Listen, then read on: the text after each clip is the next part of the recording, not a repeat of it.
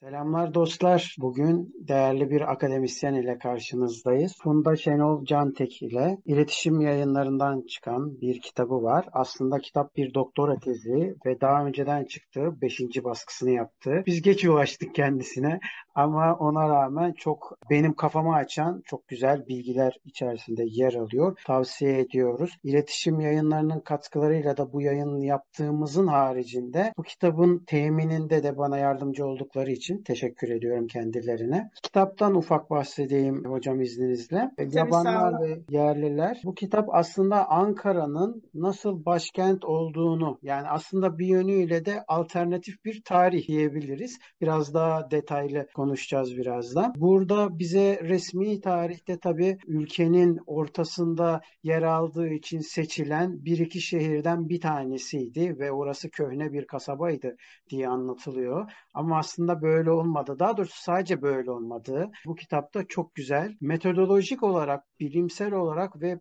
birçok veri incelenerek bu aslında doktora tezinden öte bir eser olmuş. Şimdi hocam sözü size bırakayım. Öncelikle bu kitabı yazmaya nasıl karar verdiniz? Süreçler nasıl oldu? Kitap hakkında biraz bilgi verir misiniz? Teşekkür ederim güzel sözlerin için Volkan. Herkese merhaba diyerek başlayayım. Aslında bu bir kitap olarak düşünülmemişti başta. O zaman o kadar gençtim ki bir kitap yazabilme fikri benden çok uzaktı. Doktora tezimi yazıyordum. Aynı zamanda asistandım. İletişim Fakültesi'nde ama Gazi İletişim'de asistandım. Ama Ankara Üniversitesi'nden mezun olmuştum. Tezimi de Ankara Üniversitesi Sosyal Bilimler Enstitüsü'nde yazıyordum. İletişim disiplinler arası bir alan. Bunu herkes biliyordur muhtemelen. Mesela müfredat hayatımızda her şey vardır. İşte felsefede vardır, siyaset bilimi de, iktisatta vardır, sosyoloji de vardır. Ve Ankara Üniversitesi'nin özel bir durumu vardır bu disiplinler arasılı çalışanlarının yani akademisyenlerin önünü çok açacak biçimde, çok özgür bırakacak biçimde eserler üretilmesi için vesile eder.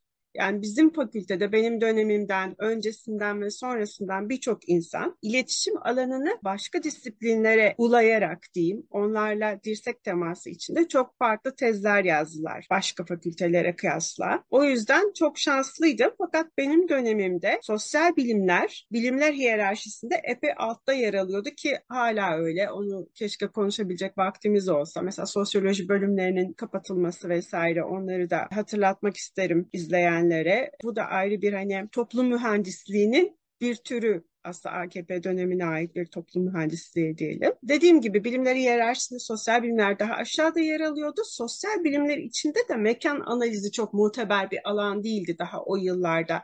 Hangi yıllardan bahsediyorum? 90'lardan bahsediyorum. 90'ların sonu, 2000'lerin başı hala değildi yani. Sosyal bilimlerin üvey evladıydı diyebiliriz biraz bu çalışma alanı kent sosyolojisi vesaire. Fakat şimdi görüyorsun çok yükselen bir alan. Kent çalışmaları, şehir tarihleri, alternatif şehir tarihi, sözlü tarih. Bunlar o dönem için yeniydi. Ve ben de hani bu alanda ilk çalışmaları yapanlardan biriydim diyebilirim. Doktora tezim o yüzden hiç sekmeden basıldı. Kitaba dönüştü hiç ummadığım bir şekilde. Neredeyse çok az müdahale ederek. Belki teorik tartışmayı biraz kısaltarak hemen kitap haline getirildi. O çok motive edici oldu benim için. Sonradan da Ankara hakkında çalışmaya devam ettim. Birçok derleme, kitap, makale vesaire hazırladım. Bir de böyle Ankara ile gönül bağım olduğunu da söylemek isterim. Hani neden Ankara çalışıyorsun başka bir şehir değil? Gerçekten hani bu arızalı Ankara severler grubu var ya cemaati. Onlardan biriyim. Her şeye rağmen, bu zulme rağmen ne kadar değişirse değişsin, işte o tarihi dokuna kadar hırpalanırsa hırpalansın. Ankara'yı sevenler cemaatinden olduğum için Ankara üzerine çalışmaya da karar vermiştim. Şimdi adı neden yabanlar ve yerliler? Belki ondan da çok kısaca bahsedip devam edeyim. Bir kere Yakup Kadri Karaosmanoğlu önemli bir edebi kanonda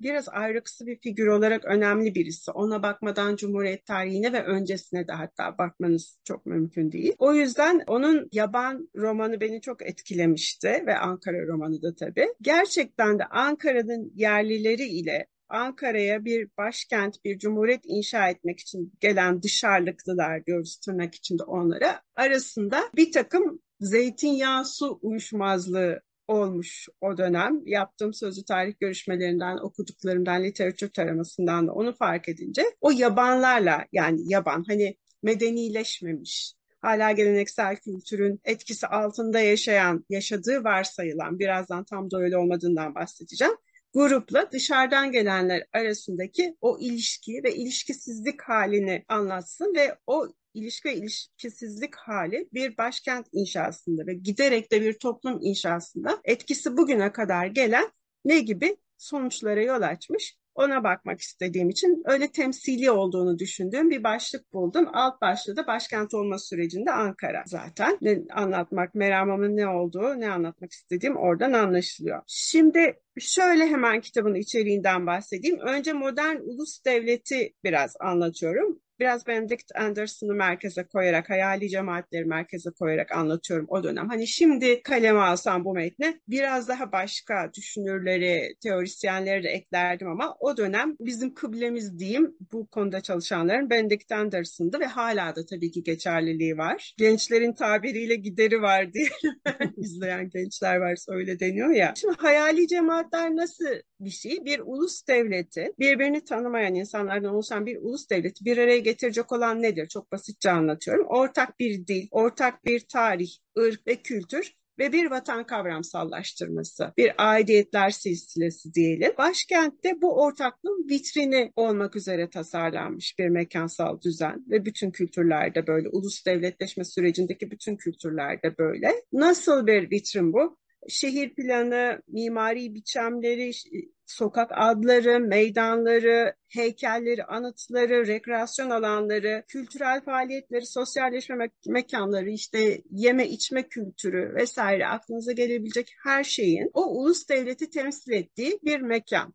Yani bir numune şehir diyelim özetle. Ankara'da öyle bir şehir olsun diye tasarlanmış ve bize Milli Eğitim müfredatında resmi tarih anlatısı içinde anlatılan şey neydi? Çocukluğumuzdan beri bir sıtmalı bozkır kasabası, işte hastalıklarla boğuşan insanlar, yoksulluk, toz toprak içinde sokaklar ki sokak bile denemez onlara, işte yollar diyelim olabildiği kadar, kan arabaları, işte deve kervanları vesaire gibi anlatılan bir şehir Ankara aslında küçük bir taşra kasabası şehirde demeyelim. Fakat bu işe girdikten sonra gördüm ki yani tezi yazmaya başladıktan sonra tabii ben de bu şekilde biliyordum. Aslında bayağı kozmopolit bir şehir. O kadar yoksul değil. Ticaretin oldukça gelişkin olduğu ve gayrimüslimler tarafından yürütüldüğü, çok fazla zengini olan, çok fazla zengin olan bir şehirde de hayat standardı biraz daha yüksektir. Mesela işte mimari biçimler, işte ev içinin döşenme tarzı, ticari faaliyetler, sosyal faaliyetler, başka şehirlerle ilişkiler vesaire. Bu kozmopolitizm ve bu şehirden gelip geçmiş olan birçok medeniyet, buna kentsel palimpsest diyoruz, çok katmanlı kent diyoruz. Ankara'nın aslında çok katmanlı bir kent olduğunu Cumhuriyet öncesinde, çok değerli bir değerli bir kültürün taşıyıcısı olduğunu, birçok kültürün taşıyıcısı olduğunu gösterdi. Ve o kültürün üzerinde yaşayan insanları da ne kadar etkilediğini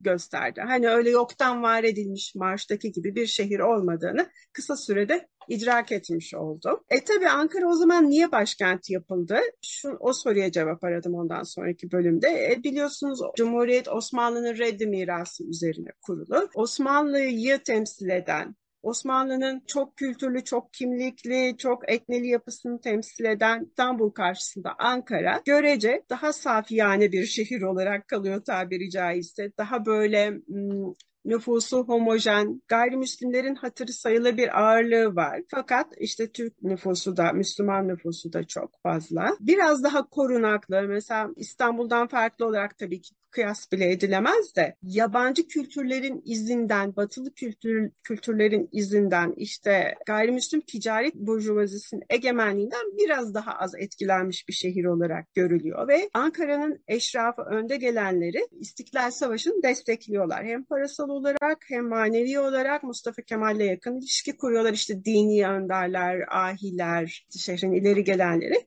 Bunun da etkisi var ve içinden bir tren yolu geçiyor. Bu çok önemli tren yoluyla birçok yere gidebiliyorsunuz. Yeşillik, dereler şehri biliyorsunuz Ankara bize anlatıldığının aksine şimdi hani izini görmek çok zor ya. Şöyle bir karşılaştırmayla karşılaşıyoruz mesela erken Cumhuriyet döneminde tabii Ankara'nın başkent olmasına karşı çıkanlar ve İstanbul'un başkent olarak kalması gerektiğini isteyenler arasında büyük bir çatışma var. Bu basına da yansıyor, meclise de yansıyor. Bir sürü polemiklerle karşılaşıyoruz. Ankara'nın da İstanbul'un da kadınsılaştırılarak birbirleriyle kıyas edildiklerini görüyoruz. Ankara faziletli, sadık, saf, doğurgan ve müşfik bir kadın olarak sunuluyor. Mesela karikatürlerle karşılaşıyoruz. O karikatürlerde de böyle bir kadın Ankara. Daha tırnak içinde namus ehli bir kadın olarak sunuluyor. İstanbul ise bir fenfatal olarak sunuluyor. Yani iyiliş edici bir erkek kardeşler birliği olarak ulusun evlatlarını, o erkek evlatları iyiliş edici bir şehir. Cezbedici, onu mahseden, onun gücünü sömüren ve teslimiyet içerisine girmesine sebep olan kozmopolit, özgür ruhlu bir şehir olarak lanse ediliyor. Böyle olunca da hani bu propagandayla Ankara'nın başkentliği biraz daha makul görünüyor bakacak olursanız. Ben ne yaptım metodoloji olarak? Bir kere sözlü tarih görüşmeleri çok merkezdeydi bu çalışmayı yaparken. Hala hayatta olan ve çok çok yaşlı olan erken Cumhuriyet döneminin çocuk ve gençleriyle görüştüm. Kadınlar da vardı, erkekler de vardı, işte bürokratlar da vardı, ev kadınları da vardı. Hatta bir tane sonradan Müslümanlaşıp Türkleşmiş bir, e, Türk'le evlenip Müslümanlaşıp Türkleşmiş bir kadın da vardı rahmetli oldu çoktan sonra hepsi rahmetli oldu da Evin Berkman mesela ondan çok değişik şeyler öğrendim. Tabii farklı sınıflardan, kültürlerden insanlarla konuşunca Cumhuriyet'in Ankara'sının farklı insanlar tarafından nasıl yaşandığı, nasıl tecrübe edildiği ve nasıl aktarıldığını da görüyorsunuz. Aslında aynı şehir mi diye şaşırıyorsunuz. Onların sosyalleşme biçim, biçimleri, onların yeme içme tarzları, onların giyim kuşamlarıyla diğerlerininki çok farklı. Ama karşılaşmalar kaçınılmaz. O kadar küçük bir mekansal örgütlenme içindesiniz ki karşılaşmalarda çeşitli dönüşümlere vesile olmuş. Fakat görüştüğüm her kesimden insanı hemen hemen diyelim kesen ortak payda ulusun babası olarak Mustafa Kemal Atatürk figürü. Atatürk'ün gözleri mefhumu o kadar çok öne çıktı ki yaptığım her görüşmede Atatürk'ün gözü üstümüzdeydi. Ne yaparsak yapalım bir baba olarak onun onayını almaya çalışırdık ifadesi ortaya çıktı. İstisnasız neredeyse bir iki istisna belki onlardan bahsedebilirim. Bu anlatı bana şunu düşündürdü. Tabii anılara baktım, edebi eserlere baktım, otobiyografilere, biyografilere, gazetelere baktım. O kadar çok şeye bakmışım ki aslında dün düşündüm. Bakılabilecek her şeye bakmışım neredeyse yazılı ve sözlü olarak. Bir panoptikon figürüyle karşılaşıyoruz. Şehrin tepesinde Çankaya'da oturan, Çankaya Köşkü'nde oturan, oradan bütün şehri görebilen, şehirdeki inşa faaliyetlerini, kalabalıkları izleyebilen, yani şimdiki gibi düşünmemek lazım tabii. Yerleşim o kadar az ki gerçekten Çankaya Tepesi'nden bakınca her yeri görebiliyorsunuz. Orada insanlar toplanmış acaba neden? Aa, şuradaki kuleli konak ne zaman yapılmış vesaire diye yorumda bulunabilirsiniz. Ve bana şu anlatıldı. Mustafa Kemal şehirde dolaşıyor. Ev yapanları, işte çocuğunu e, okula götürenleri, işte ne bileyim bir meydandaki bir kutlamaya katılanları görüyor, buluyor ve onlarla sohbet ediyor. Ev yapanları diyor ki pencereyi şuradan açma, şuradan aç, ışık gelmez. Bak bahçeyi çok az tutmuşsun, buraya ceviz dikersin, bahçeyi biraz büyüt. Çocuğu o kadar kalın giydirme, alışmasın soğuğa vesaire gibi şeyler mesela bana böyle şeyler anlatıldı. Düşünebiliyor musun hani sürekli gözü üstünüzde olan bir büyük kurucu figür ve ne yaparsanız yapın onun yargısına maruz kalıyorsunuz. Buradan şeye bağlamıştım kitapta. Halk terbiyesi seferberliği, bir disiplin tekniği olarak halk terbiyesi seferberliğine bağlamıştım. O da şöyle bir şey. Halk terbiyesi aslında halktan vatandaş yaratmak projesinin, o modernleşmenin, tepeden inmeci modernleşmenin halktan vatandaş yaratma projesinin önemli bir ayağı. Nasıl? Sadece kamusal alandaki varoluşunu denetlemiyorsun o insanların, özel alanlarındaki varoluşlarını özel alanın düzenleme biçimlerini de denetliyorsun. Bu da idealize ettiğin modern bireyi doğuşuna vesile oluyor. Şöyle bir örnek var. Karma sosyallikler Müslüman kültürlerde çok yaygın değildir biliyorsun. Kadın erkek bir arada etkinliklere katılmak, kamusal alanda bir arada bulunmak, tensel temas, duygusal temas, birbirine bir takım duyguları aktarmak çok rastlanan bir şey değildir. Ayıplanan, yasaklanan bir şeydir. Cumhuriyet baloları aslında tam da bu karma sosyalliklerin şeye yaşam tarzına hakim olabilmesi için organize edilmiş etkinlikler imiş. Hem anlatılardan hem bana anlatılanlardan hem okuduklarımdan bunu çıkardım. Mesela Mustafa Kemal Cumhuriyet balolarında işte 23 Nisan vesilesiyle düzenlenen balolarda işte her nevi kutlamada halk evindeki kutlamalarda, Ankara Palas'taki kutlamalarda hep insanları, kadınları, erkekleri birlikte dans etmeye teşvik ediyor. Erkeklere diyor ki gidin kadınları dansa kaldırın. Tabii kadınlar kalkmak istemiyorlar. Onlar için çok çok yadırgatıcı bir pratik. Fakat zorluyor, kalkıyorlar. Birlikte dans etmenin karma sosyallikleri yaygınlaştırabileceğini düşünüyor. Bu da hani halk terbiyesi seferberliğinin bir parçası. Anlaşılsın diye anlatmaya çalışıyorum. Mesela Karpiç lokantası vardır meşhur. Şimdi bile anılır bilenler vardır. Karpiç lokantasının sahibi Karpoviç'i Mustafa Kemal Mehmet memleketinden Rusya'dan çağırıyor. Karpoviç e, hem önce İstanbul'da sonra Ankara'da Avrupa'yı tarzda bir yeme içme kültürünü yerleştiriyor.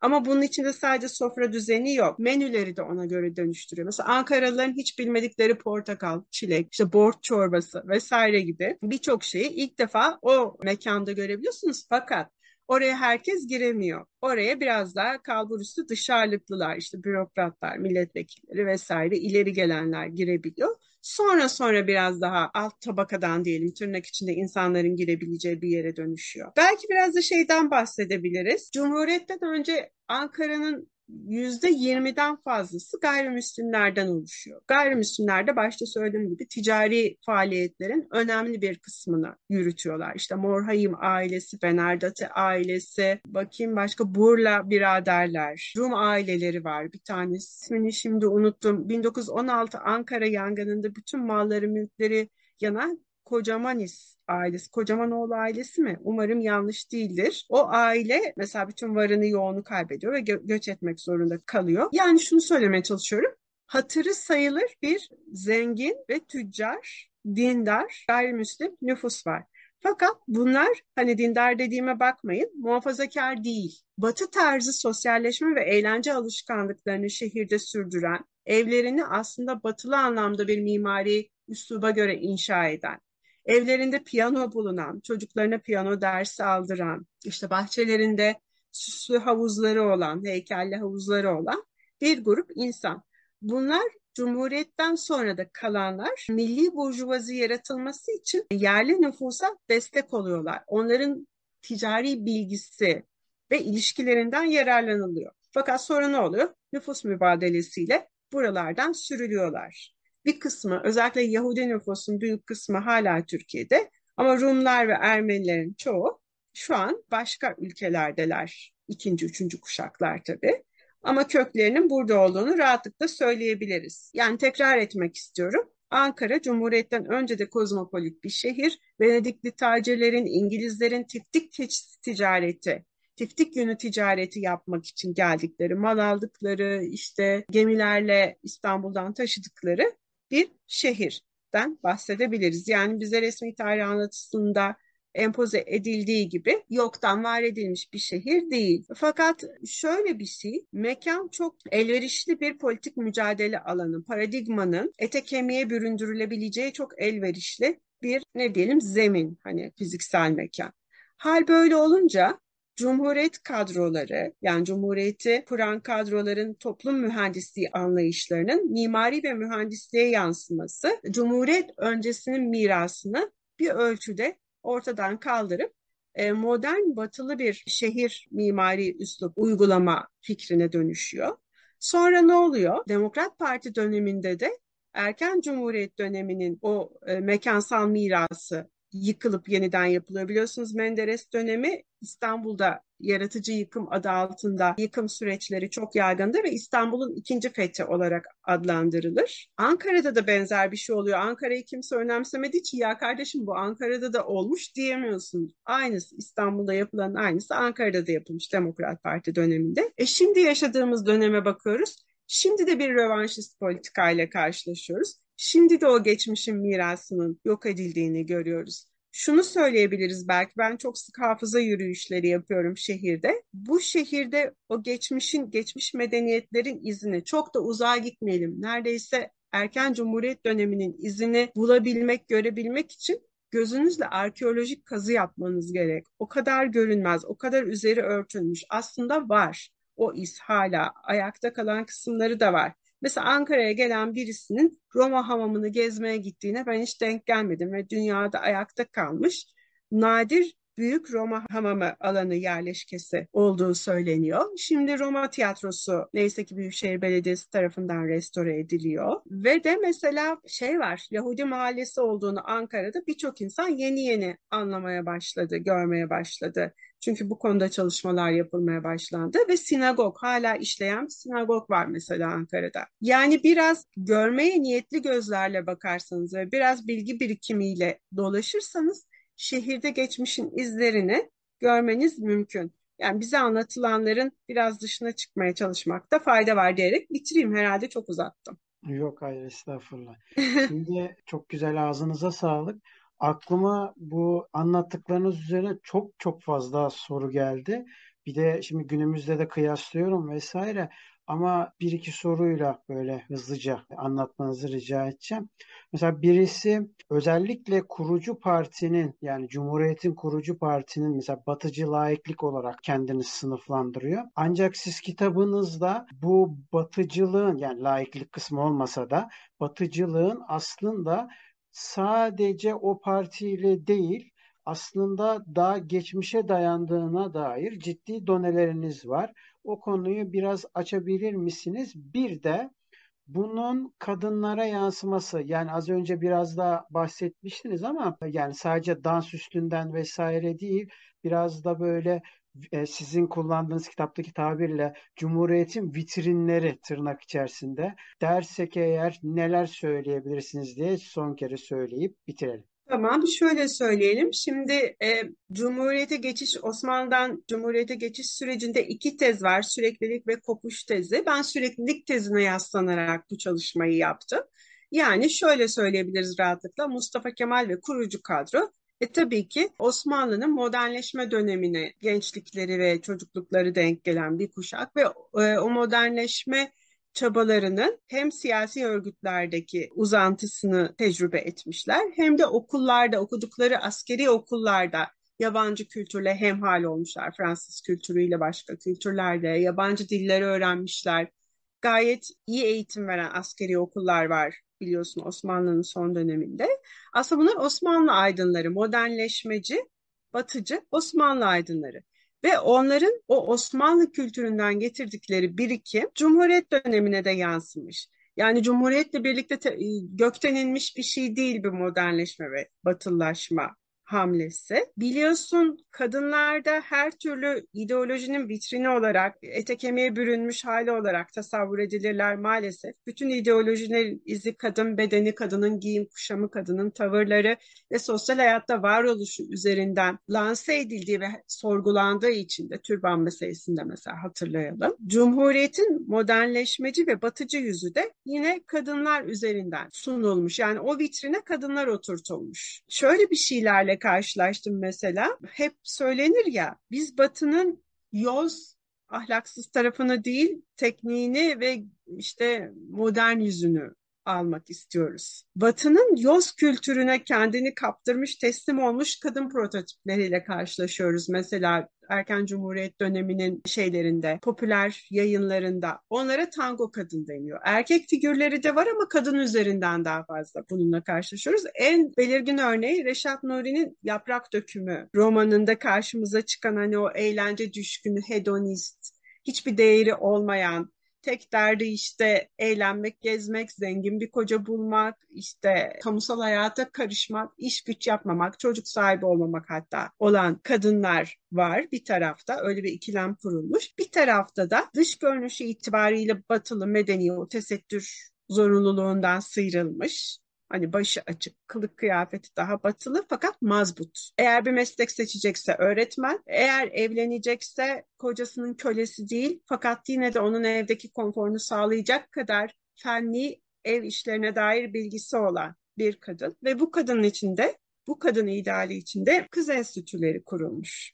Olgunlaşma enstitülerine dönüşüyor sonra. Burada fenli usullere göre ev işi yapan, çocuk yetiştiren faziletli, ideal eş yani eşinin yanında onu temsil edebilecek bir kadın olarak lanse ediliyor.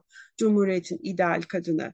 Karma sosyalliklerden kaçmayan fakat tırnak içinde söylüyorum ahlaksızlığa Batı'nın ahlaksız yüzüne de sapmayan bir kadın idealize ediliyor.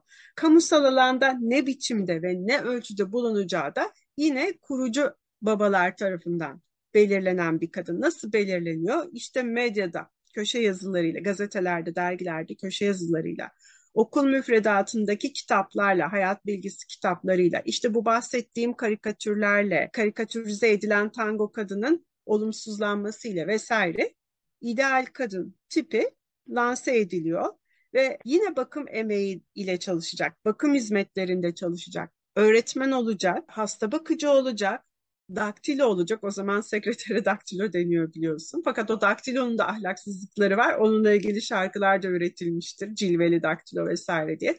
Orada da bir şarkı koyalım mesela daktilo olacak ama o daktiloluğunda işini ciddiyetle yapan ahlaklı kadın olanı var. Bir de hani hani Yeşilçam filmlerinde gördüğümüz patronu baştan çıkaran kadın tiplemesi var. O da olmayacak. Yani sürekli ne olmayacağına dair empoze edilen bir şey var kadınlara.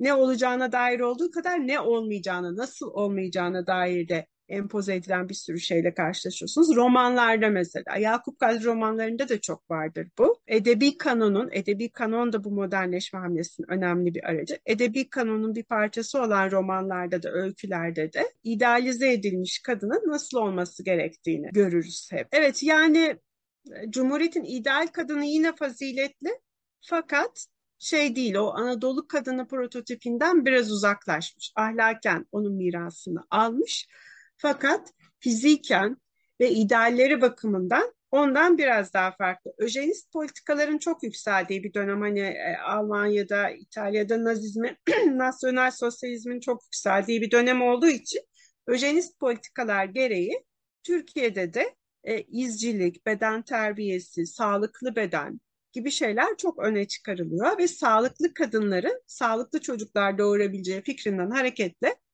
kadınların özellikle sporcu kadınların doğurganlığa teşvik ediliyor mesela. Hani bu da enteresan bir şeydir. Bunun öjenist politikalarda çok karşılığı vardır biliyorsun. İzcilik de çok yükselen bir şey o dönem. Ben çocukken bile izcilik çok yükselen bir şeyde spor ve şey beden terbiyesi biçimiydi ve sonra sönümlendi. Ama erken cumhuriyet döneminde izcilik, sporculuk, işte askeri kamplar vesaire aracılığıyla kadınlar daha sağlıklı, daha doğurgan, daha idealist, Cumhuriyete bağlı figürler olarak yetiştirilmeye çalışılıyor. Peki hocam çok teşekkür ediyorum. Vakit Rica ederim. Çok...